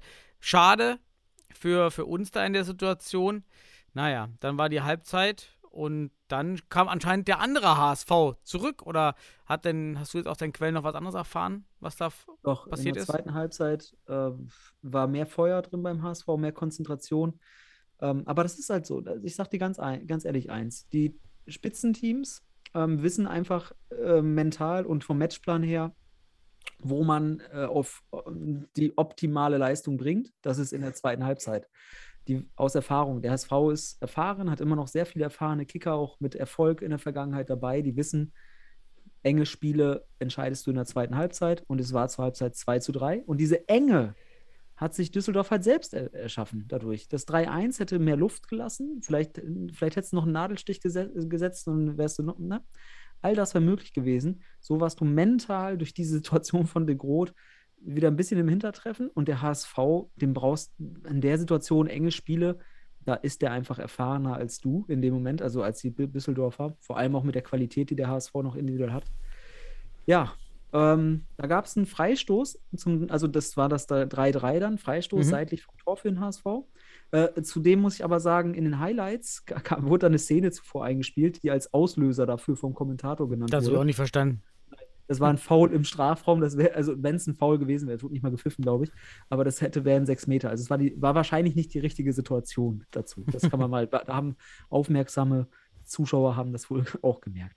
Aber Meier spielt den Ball dann schön quer Richtung Stankovic, der lässt den schön durch die Beine durch, täuscht damit sozusagen auch Yoshida, und auch Ferros macht dann mit diesem Moment vielleicht auch den Schritt zu spät zu Öztürk, und der haut das Ding schön aus ungefähr 9 Metern rein.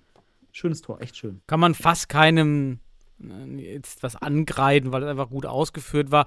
Devos würde ich sagen, warum schaut denn die ganze Zeit, also wirklich bis zum Schuss, schaut er auf den Ball. Das macht für mich ab einem bestimmten Punkt in dieser Balllaufbahn keinen Sinn. Also er weiß ja, wen er deckt. Und er weiß, auf wen der Ball geht. Also warum schaut er den Ball hinterher? Weil in dem Moment, wo er auf den Mann schaut, auf Öztürk, kann er den Ball blocken. Wenn er den Ball hinterher schaut, was passiert ist, kann er den Ball nicht blocken. Daniel, du hast heute zum Einstieg die Wünsche vom letzten Jahr, mehr Trainerausbildung. Wir könnten eigentlich die Fortuna-Defensive bei Eckbällen und Standards dieser Bundesliga-Saison als Beispiele nehmen, wie man es nicht macht, dass man eben nicht nur auf den Ball guckt, sondern immer schauen muss, Ball und Gegenspieler und Raum, dass man das in einem gewissen situativen Kontext betrachtet, individual, taktisch. Das ist ein taktisches Ding, dass du das miteinander verknüpfst und dann die richtige Entscheidung triffst. Und wenn du aber nur auf den Ball guckst, triffst du mit einer sehr hohen Wahrscheinlichkeit, wenn der Gegner sich ein bisschen was überlegt hat, wie hier, die falsche Entscheidung. Und dann bist du das, was Düsseldorf bisher ist, immer den entscheidenden Meter zu spät. Und dann kassierst du das Ding und dann steht es 3-3. Und dann kriegst du danach auch noch das 4-3. Übrigens auch ein wunderschönes Ala-Tor von Öztürk. Also als rechter Ala mit dem linken Fuß reingezogen und abgezogen.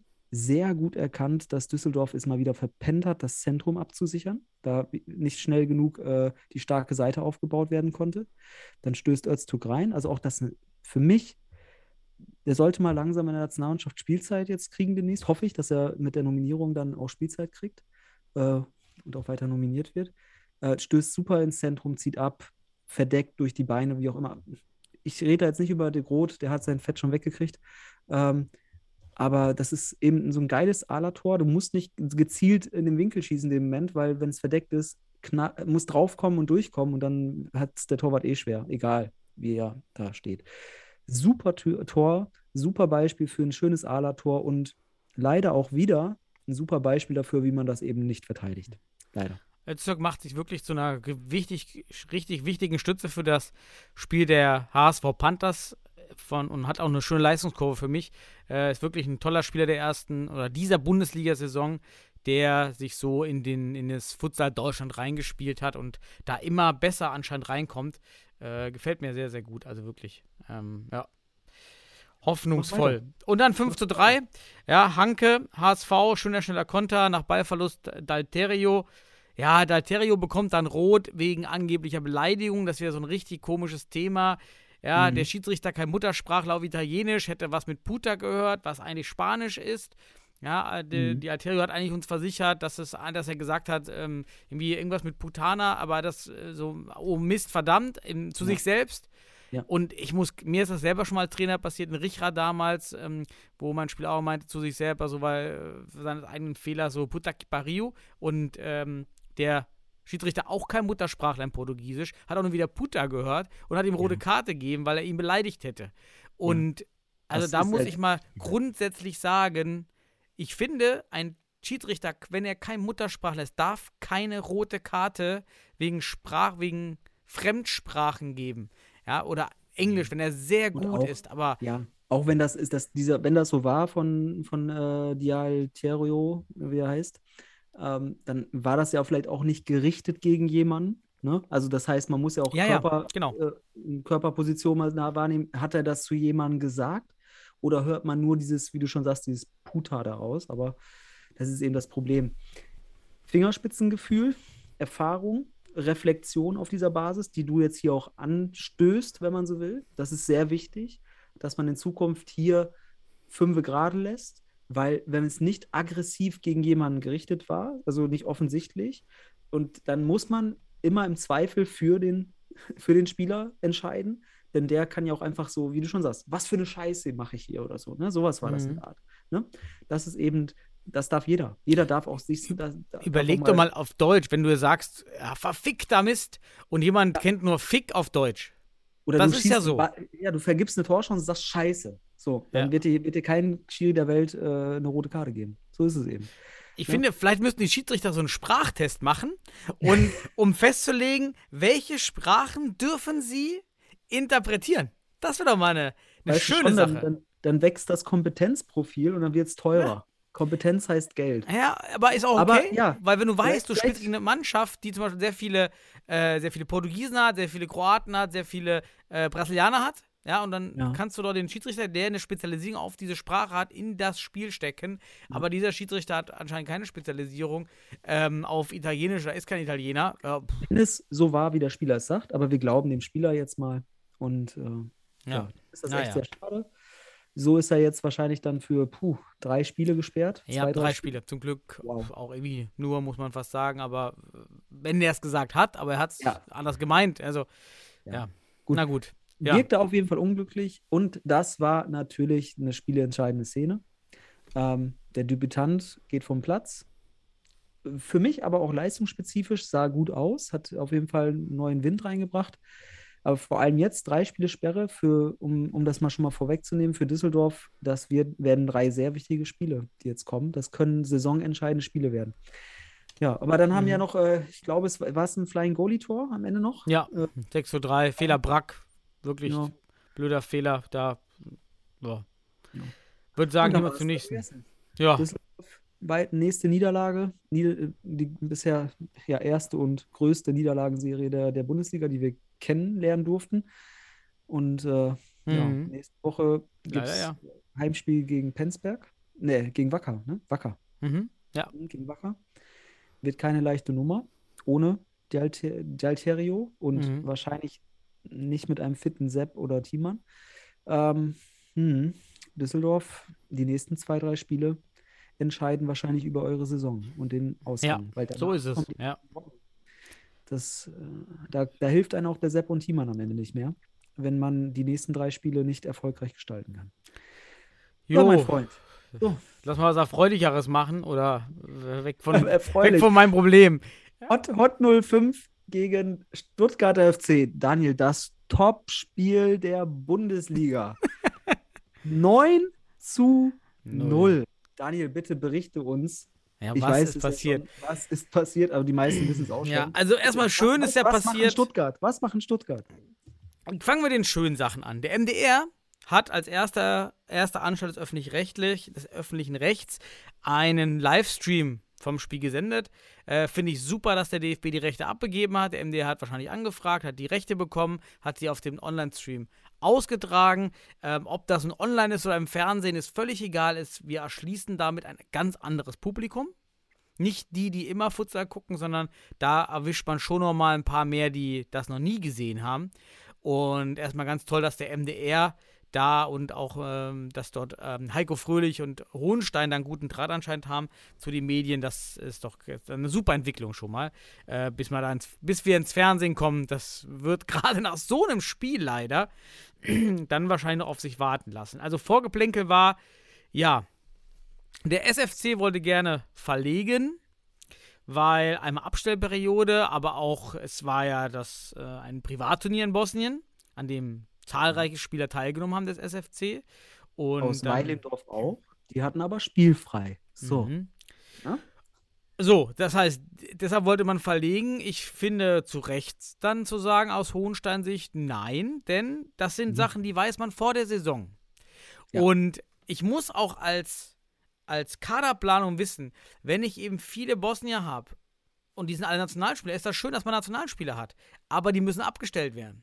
Das heißt, der SFC muss sich bewusst sein, dass er eine sehr riskante Strategie fährt, indem er diese Nationalspieler holt, die da abgestellt werden müssen oder eben auf private Turniere gehen, wie auch immer. Weil es dafür 10.000 € zu gewinnen. Richtig. Und damit ist mit Sicherheit Hohenstein hat alles richtig gemacht, aus meiner Sicht, zu sagen, nee, wir spielen, ihr plant das die ganze Saison ein, ihr riskiert es, dass ihr immer richtig gute Spieler habt, aber eben jetzt in dem Spiel nicht.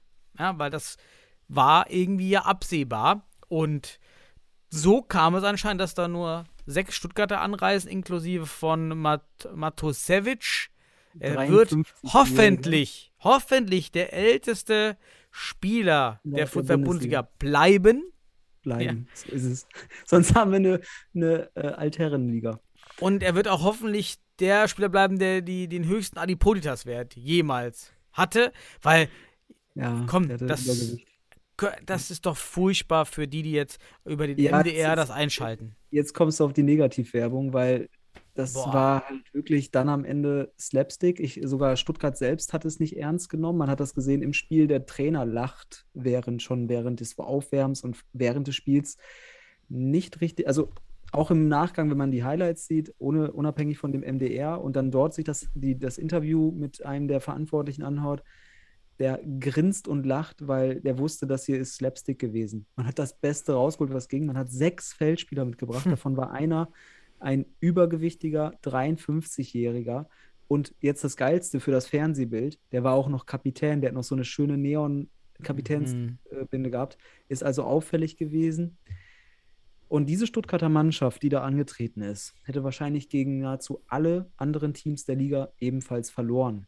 Neben der Voraussetzung der 6 Spieler, du hattest ja auch dann, ne, neben den Ausfällen, die am Balkan waren. Ja. Oder und noch 3 Rotsperren, muss man auch noch sagen. Ja, also genau, waren auch noch aus dem letzten Spiel mitgenommen. Ja, und dann verlierst du das 9-0, während Stuttgart alles dafür getan hat, auch das medial und auch in der Rückmeldung, das so darzustellen, als wäre das hier so ein Spaßkick gewesen, versuchte Hohenstein das noch mit Ernst auch zu reflektieren und auch das als Spitzenspiel weiter zu vermarkten, was selbstverständlich ist. Es ist sehr traurig, dass der MDR, dass wir jemanden haben aus dem Öffentlich-Rechtlichen, der das wirklich verbreiten kann, wo wir Hunderttausende vielleicht erreichen können, die sich das auch anschauen könnten oder zumindest drauf stoßen. Ich will jetzt nicht von Millionen sprechen, aber der MDR hat sicherlich 5- bis 6-stellige Möglichkeiten an Zuschauer, die zumindest auch im Nachgang auf On-Demand-Plattformen, also da irgendwie reinschauen. Über den Öffentlich-Rechtlichen sowieso dann auch in Archiven verteilt. Das heißt, wir haben hier was Geschichtsträchtiges. Und dann hast du hier natürlich ein Dilemma, weil Hohenstein hat das mit dem MDR abgeklärt. Du hast eine einmalige Chance, das erste Mal so ein Spiel in der Bundesliga vom Öffentlich-Rechtlichen übertragen. Und dann macht Stuttgart so eine schlechte Orga, so ein schlechtes Management, das muss man einfach mal sagen, das ist ein Management-Fauxpas, aber ein richtiger und das ist nicht nur ein kleiner Fauxpas. Denen ist das egal, die verlieren das 9-0, sind nicht mit ganz schlechtem Gefühl nach Hause gefahren, weil die wissen, wir spielen Playoffs und da haben wir alle Chancen, ne? Da ist jetzt Hohenstein bei der nächsten Begegnung wird das Spiel auf Augenhöhe sein. Ich muss sagen, herzlichen Glückwunsch an Hohenstein, dass sie das auch so durchgezogen haben, dass sie es ernst genommen haben, dass sie es auch so vermarktet haben, dass sie sich mit verdientermaßen jetzt die auch belohnt haben für die positive Entwicklung. Seit dem ersten Spiel gegen Stuttgart hat man wirklich Step by Step die Mannschaft weiterentwickelt und Hot ist on fire gewesen und hat zur Rückrunde jetzt sich den ersten Platz in der regulären Saison geschnappt. Wird aus meiner Sicht auch jetzt vielleicht da oben, also wahrscheinlich da oben bleiben, wenn es wirklich mit der Entwicklungskurve so weitergeht. Und das ist das Positive am Spiel. Und ich sage eins, ich werde mir kein einziges Tor jetzt nehmen und das analysieren. Das kannst du machen, wenn du willst. Aber ich habe hier ich habe die Tore einzeln analysiert. Ja. Ich habe auch nur allgemein aufgeschrieben, Hot war das wirklich Positive an dem Spiel, kraftvoll, schnell, die Futsaltechnik sauber, mit links, mit rechts, Ballannahme mit der Sohle, schön weitergeleitet, direkt der Schuss. Ribeiro finde ich immer besser, den Spieler. Hot ist für mich bisher das schönst anzusehende Futsal-Team in Deutschland. Von daher hätten sie aus meiner Sicht das Spiel auch gewonnen mit Bestbesetzung SFC. Ja, da wäre mein Tipp zum Beispiel in die andere Richtung gegangen. Also ich habe zwar jetzt auch unter den Bedingungen für Hot gestimmt. Ach, ich habe ja nicht mal, Entschuldigung, an alle da draußen. In unserem Weihnachtsurlaub oder Neujahrsurlaub haben wir vergessen, unsere Tipps hochzuladen bei Instagram. Das ist aber mein Fehler gewesen. Aber ich sag dir eins, es ist gut, dass diese Fauxpas mit diesem 53-jährigen fetten Kapitän da in dem Spiel passiert und übergewichtig. Nein, das muss ja so gesagt werden. Ja, für Leistungssport kann man. Ja, das ist einfach. Sagt, das ist dem Futsal ins Gesicht. SFC Stuttgart, ganz ehrlich, sagt immer, dass sie so viel für den Futsalsport tun. Sie wollen entwickeln, sie wollen aufbauen. Das war das Gegenteil. Das war wirklich mit Absicht den Futsal lächerlich machen. Und ja, das war Hohn. Das war richtig Hohn. Das trifft. Es war Hohn. Wie Hohn und Spott. Und, genau. Und ich nenne es einfach Missmanagement. Genau. Ein richtiges Missmanagement. Und da hat man dran gesehen, dass das natürlich dann ein Dilemma wird. Aber was ich sagen wollte ist, zum Glück gegen Hot, die eventuell sowieso gewonnen hätten, als gegen Wacker, Fortuna, Mainz, also wo es zu einer ganz starken Verzerrung geführt hätte. Ja.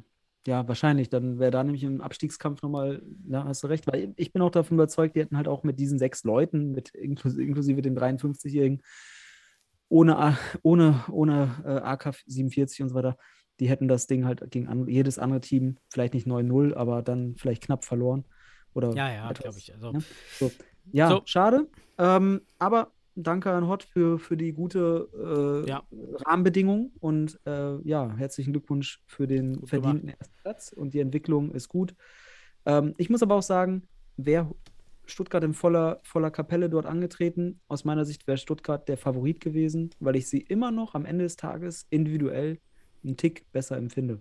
Individuell. Mhm. Aber du hast recht, Ribeiro, das sind schon geile Kicker, muss man sagen. Und die sind jetzt angekommen. Ah, es wäre ein enges Spiel. Aber du hättest dann für Hohenstein, ich für Dings. Schade, das Spiel haben wir nicht gesehen. Wir konnten, das gab es nicht. Vielleicht noch in Zukunft. Jo, was haben wir? Wacker gegen Penzberg war das nächste, ne? Mhm. Bei Wacker läuft, ne? Ja, kann man sagen. Also, da... Aber, eins muss ich sagen, 7:4. Es war aber nur im Ergebnis so deutlich aus meiner Sicht, weil wenn man so ein bisschen weiter recherchiert, hat man gesehen, Penzberg vergibt 3 Mal einen 10 Meter, wo man natürlich sagen muss, dass auch Göde da wieder seinen Anteil hatte, dass er die Dinger alle rausholt. Göde wieder mit 2 super Paraden, mit Spagatschritt, die 10 Meter, ne? Super, ja. Die 10 Meter, deshalb verstehe ich auch nicht, warum Göde da in dieser Nationalmannschaft fehlt, weil das war wieder sein Spiel. Also ja, ich sag mal so, Highlights, Daniel, er musste sich jetzt hat er 2 Spiele gut gemacht, ne? Er hatte die ganze Hinrunde halt nichts zu zeigen, deswegen bin ich jetzt nicht böse, dass er noch nicht drin ist, aber er hat gezeigt, mit einer weiteren guten Leistung, ja, da ist er eigentlich mit der Qualität durchaus ein Kandidat, der in die Nationalmannschaft gehört. Ist jetzt auch nicht, dass er unfehlbar ist beim 2:1 von Azizi, was Azizi super macht als Ala, sich schön rumdreht. Und spielt. Sehr schön. Wunderschönes Pivotspiel, aber da halt auch Göde natürlich so ein bisschen Stellungsfeder, die Beine da auf, entweder spekuliert, so richtig weiß ich nicht. War ein schönes Tor von Azizi, das ist wirklich ist ein guter Pivot. Den könnte man in Deutschland mal zu einem Pivot aufbauen, aber er hat ja schon keinen deutschen Pass. Nee, der hatte keinen deutschen, glaube ich. Mazedonisch oder? Ja, wir haben auf jeden Fall was zurückgemeldet bekommen. Ja, aber der ist immer noch so ein Crossover-Spieler. So. Der hat so seine Fußballelemente, aber er etabliert mehr und mehr in sich und seiner Spielart dieses mit dem Rücken zum Tor und dann ist er halt technisch echt gut und auch aus dem Winkel gut reingemacht, überraschend für Göde. Ja, darf Göde durchaus die Beine zuhalten und das Knie runter machen, dann hat er den. Aber Azizi, top, war super. Ja, aber da muss man auch sagen, Penzberg nicht clever genug am Ende des Tages, zu unerfahren. Wacker mit den Berlinern und auch mit Rückenwind natürlich, die sind motiviert. Ali Yashar wird da sicherlich auch aktuell ordentlich Motivation reinhauen. Willst du die Tore durchgehen oder wollen wir das Ergebnis einmal feiern und fertig? Oder wie machen wir das? Ja, die Tore waren an sich jetzt gar nicht spektakulär. Viel random, so ein bisschen Zufallskomponente, dann doch noch 10 Meter, Flying am Ende, dann sogar mit dem Flying im Tor, weil da nicht mehr gewechselt wurde. Eigentore waren dabei. Ein richtig schönes Tor, vielleicht kann man das nochmal sagen, war das 5:1. Richtig schöner Futsal-Konter mit Tarek Hatzdiaftic. Grundsätzlich geht Penzberg, muss noch lernen, in der Defensive die Blocks zu setzen. Das ist bei 3 Toren mir aufgefallen. Penzberg setzt den Block nicht auf Ala und dadurch werden die überrannt und schauen den Ball hinterher und laufen dann aber auch nicht die Mitte zu, rückwärts. Ja. Das fehlt eben noch stark bei Penzberg. Das hat hier den Unterschied auch wieder für mich ausgemacht. Dann hätte man da wegblocken müssen. Suntic nochmal mit einem schönen Hammer zum 4:1, der ja auch immer abliefert, muss man sagen. Ja, ansonsten war jetzt für mich jetzt nichts nochmal jetzt da herauszuholen. Ja. Bei Wacker läuft, sie sind jetzt weg vom letzten Platz, 7 Punkte. Platz 7 haben sich vor Mainz und Düsseldorf geschoben. Nächste Woche können die in Düsseldorf einen Riesenschritt machen, wenn sie dort erfolgreich sind. Sind gut drauf, wird spannend. Es wird auf jeden Fall für mich nächste Woche das eins der interessantesten, also wahrscheinlich dieses Wochenende das mit interessanteste Spiel. Zwischen Düsseldorf und Wacker, weil dort gibt es vielleicht wenn Wacker gewinnt, dann haben sie, was sind es, 5 Punkte, wenn Mainz natürlich, Mainz ist natürlich in Penzberg nicht ohne Chance, werden da sicherlich auch auf Punkte spielen. Ja, aber es kann sein, dass Wacker sich da jetzt erstmal raus befreit aus dem Keller oder Düsseldorf zumindest ein bisschen Luft kriegt. Also das wird spannend und Wacker, bei Wacker läuft und ich freue mich für Ali und bin gespannt, was da am Samstag in Düsseldorf möglich ist. Wenn sie mit der Kapelle anreisen, die sie haben, sind sie individuell gut besetzt und mit einem Göde im Tor, das ist nicht leicht für Düsseldorf. Göde hat eine gute Form. Ja, vielleicht sehen wir da dann in Düsseldorf unseren Nationaltorwart Nummer 3, der dann hoffentlich auch nominiert wird demnächst, wenn er dann gut spielt. Ne?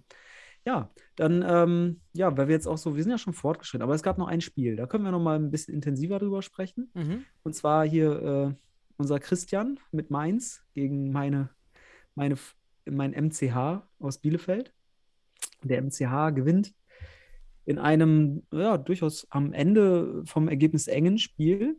Im gesamten Spielverlauf muss man auch sagen, es war ein Geben und Nehmen, so kann man sagen. Am Anfang der MCH mit leichter Überlegenheit, dann Mainz. Dann führt Mainz 1:0 durch einen 6-Meter. Der Suat Ak legt mit einer Grätsche Theodono, der aufs Tor läuft. War rot fast für mich noch, oder? Also ja, wir kommen gleich. Ich muss sagen, ich habe mir das Spiel ja auch ganz angeschaut. Ich fand die Schiedsrichter, das war die schlechteste Schiedsrichterleistung des Spieltages, sicherlich. Also ich habe nichts von anderen Spielen gehört, dass jemand den Schiedsrichter großartig zu diskreditieren hatte. Aber da war es wirklich so, also das war ein Foul, ein Suat Ak kriegt nichts dafür. Wie du schon sagst, niemand hätte sich beschwert, wenn es rot gewesen wäre, wenn er rot gegeben hätte. Ja. Und aus meiner Sicht ist es mindestens gelb. Er ist ein bisschen seitlich, aber der läuft. Das sind ja halt zwei Sachen. Das ist Notbremse und dann noch in den Mann grätschen. Also eigentlich zwei rote. zwei Grätschen von der Seite, aber das ist das Ding. Er geht halt, er hat nur den Mann. Er berührt nur den Mann, geht nicht auf den Ball, also der Ball ist weg. Und ja, ich fand es überraschend, dass da keine Karte gab und, als wenn man das so reflektiert, objektiv, das hätte rot sein können. So gab es den 6-Meter. Wir sagen, ja, manchmal sagt man ja auch, okay, 6 Meter, Doppelbestrafung, bla bla. Aber der 6-Meter geht rein. Ja, interessanterweise, bis dahin fand ich den MCH leicht besser. Und nach dem 1:0 kam der MCH auch sofort raus. Eine Riesenchance durch Hakan Erdem, die er vergibt. Kann man in den Highlights auch angucken. Ja, aber dann für mich der Knackpunkt des Spiels, neben dem erfahrenen MCH, den suboptimalen Schiedsrichtern, vor allem die gewisse Uncleverness und Übermotiviertheit der Mainzer. Haben 5 Fouls auf dem Rechner, davon, sag ich mal ganz objektiv, wirklich waren 2 keine Fouls, aber gut, die Schiris pfeifen. Deswegen auch diese Wertung von mir für die Schiris, das war jetzt nicht gut. Weil übrigens bei Wacker gegen Penzberg schon nach 10 Minuten hat ja Hatzjavcic da der 2:0 geschossen. Nach 10 Minuten hatten die schon 5 Fouls. Ja, das war ähnlich beim MCH gegen, also beim Mainz, ja, sehr schnell, viele Fouls. Und dann muss Mainz aber mit 1:0 im Rücken, kurz vor der Halbzeit und 5 Fouls. Der MCH hat nahezu, also es ist vorne rechts in seiner eigenen Hälfte, also Hakan Erdem kriegt den Ball mit Rücken zum Spielfeld.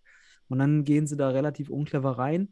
Hakan Erdem ist gelernter Pivot, der weiß, wenn der gelegt wird, der weiß, dass er das nimmt. Ja, und dann kriegt Mainz gegen sich den 10-Meter. Und Furkan Aas haut das Ding geil rein. Schöner, auch ein super schöner 10-Meter, kann man sich auch anschauen nochmal. Ja, aber dann steht es 1:1 zur Halbzeit. Durchaus verdient für beide Seiten. Aber Mainz kann hier mit ein bisschen mehr Cleverness und weniger Emotion vielleicht dann auch. Was aber der Schiedsrichter natürlich, ne, da müssen sie ein bisschen erfahrener werden, weil Schiedsrichterleistungen sind in Deutschland halt einfach nicht grundsätzlich gut immer. Ne? Du hast halt die Abschlussschwäche eben von Mainz, wie immer schon bisher. Ja, ist halt auch, hilft den Jungs auch nicht gerade von Mainz. Das ist halt, da ist MCH doch abgewichster. Das war abgewichst. Und ja, Mainz in der zweiten Halbzeit.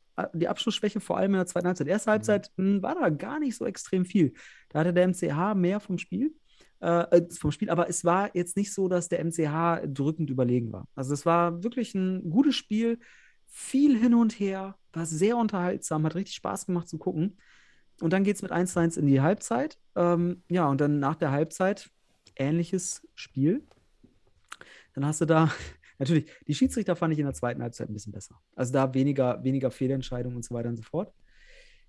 Ja, dann geht der MCH hat Mainz, kriegt eine gelb-rote Karte. Und dann hat man echt gesehen, was der MCH wirklich gut beherrscht. Das Überzahlspiel. 4 gegen 3.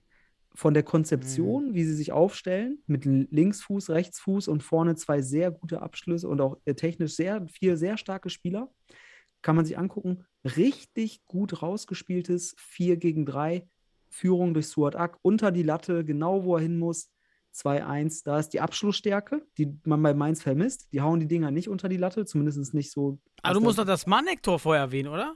Das kam dann. Dann kam der Herr Lukas Manek aus der Entfernung.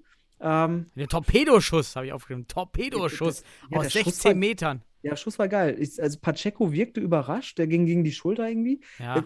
Ich kann das nicht nachvollziehen. Christian meinte, war nicht abgefälscht, sah wie ein Flatterball aus, aber ja, hier muss man sagen, Pacheco kann den sicherlich mit einer vielleicht halten. Aber muss sagen, Manek, auch in den letzten Spielen für mich schon positiv aufgefallen, abschlussstark, der geht drauf, auch dass er den Schuss nimmt.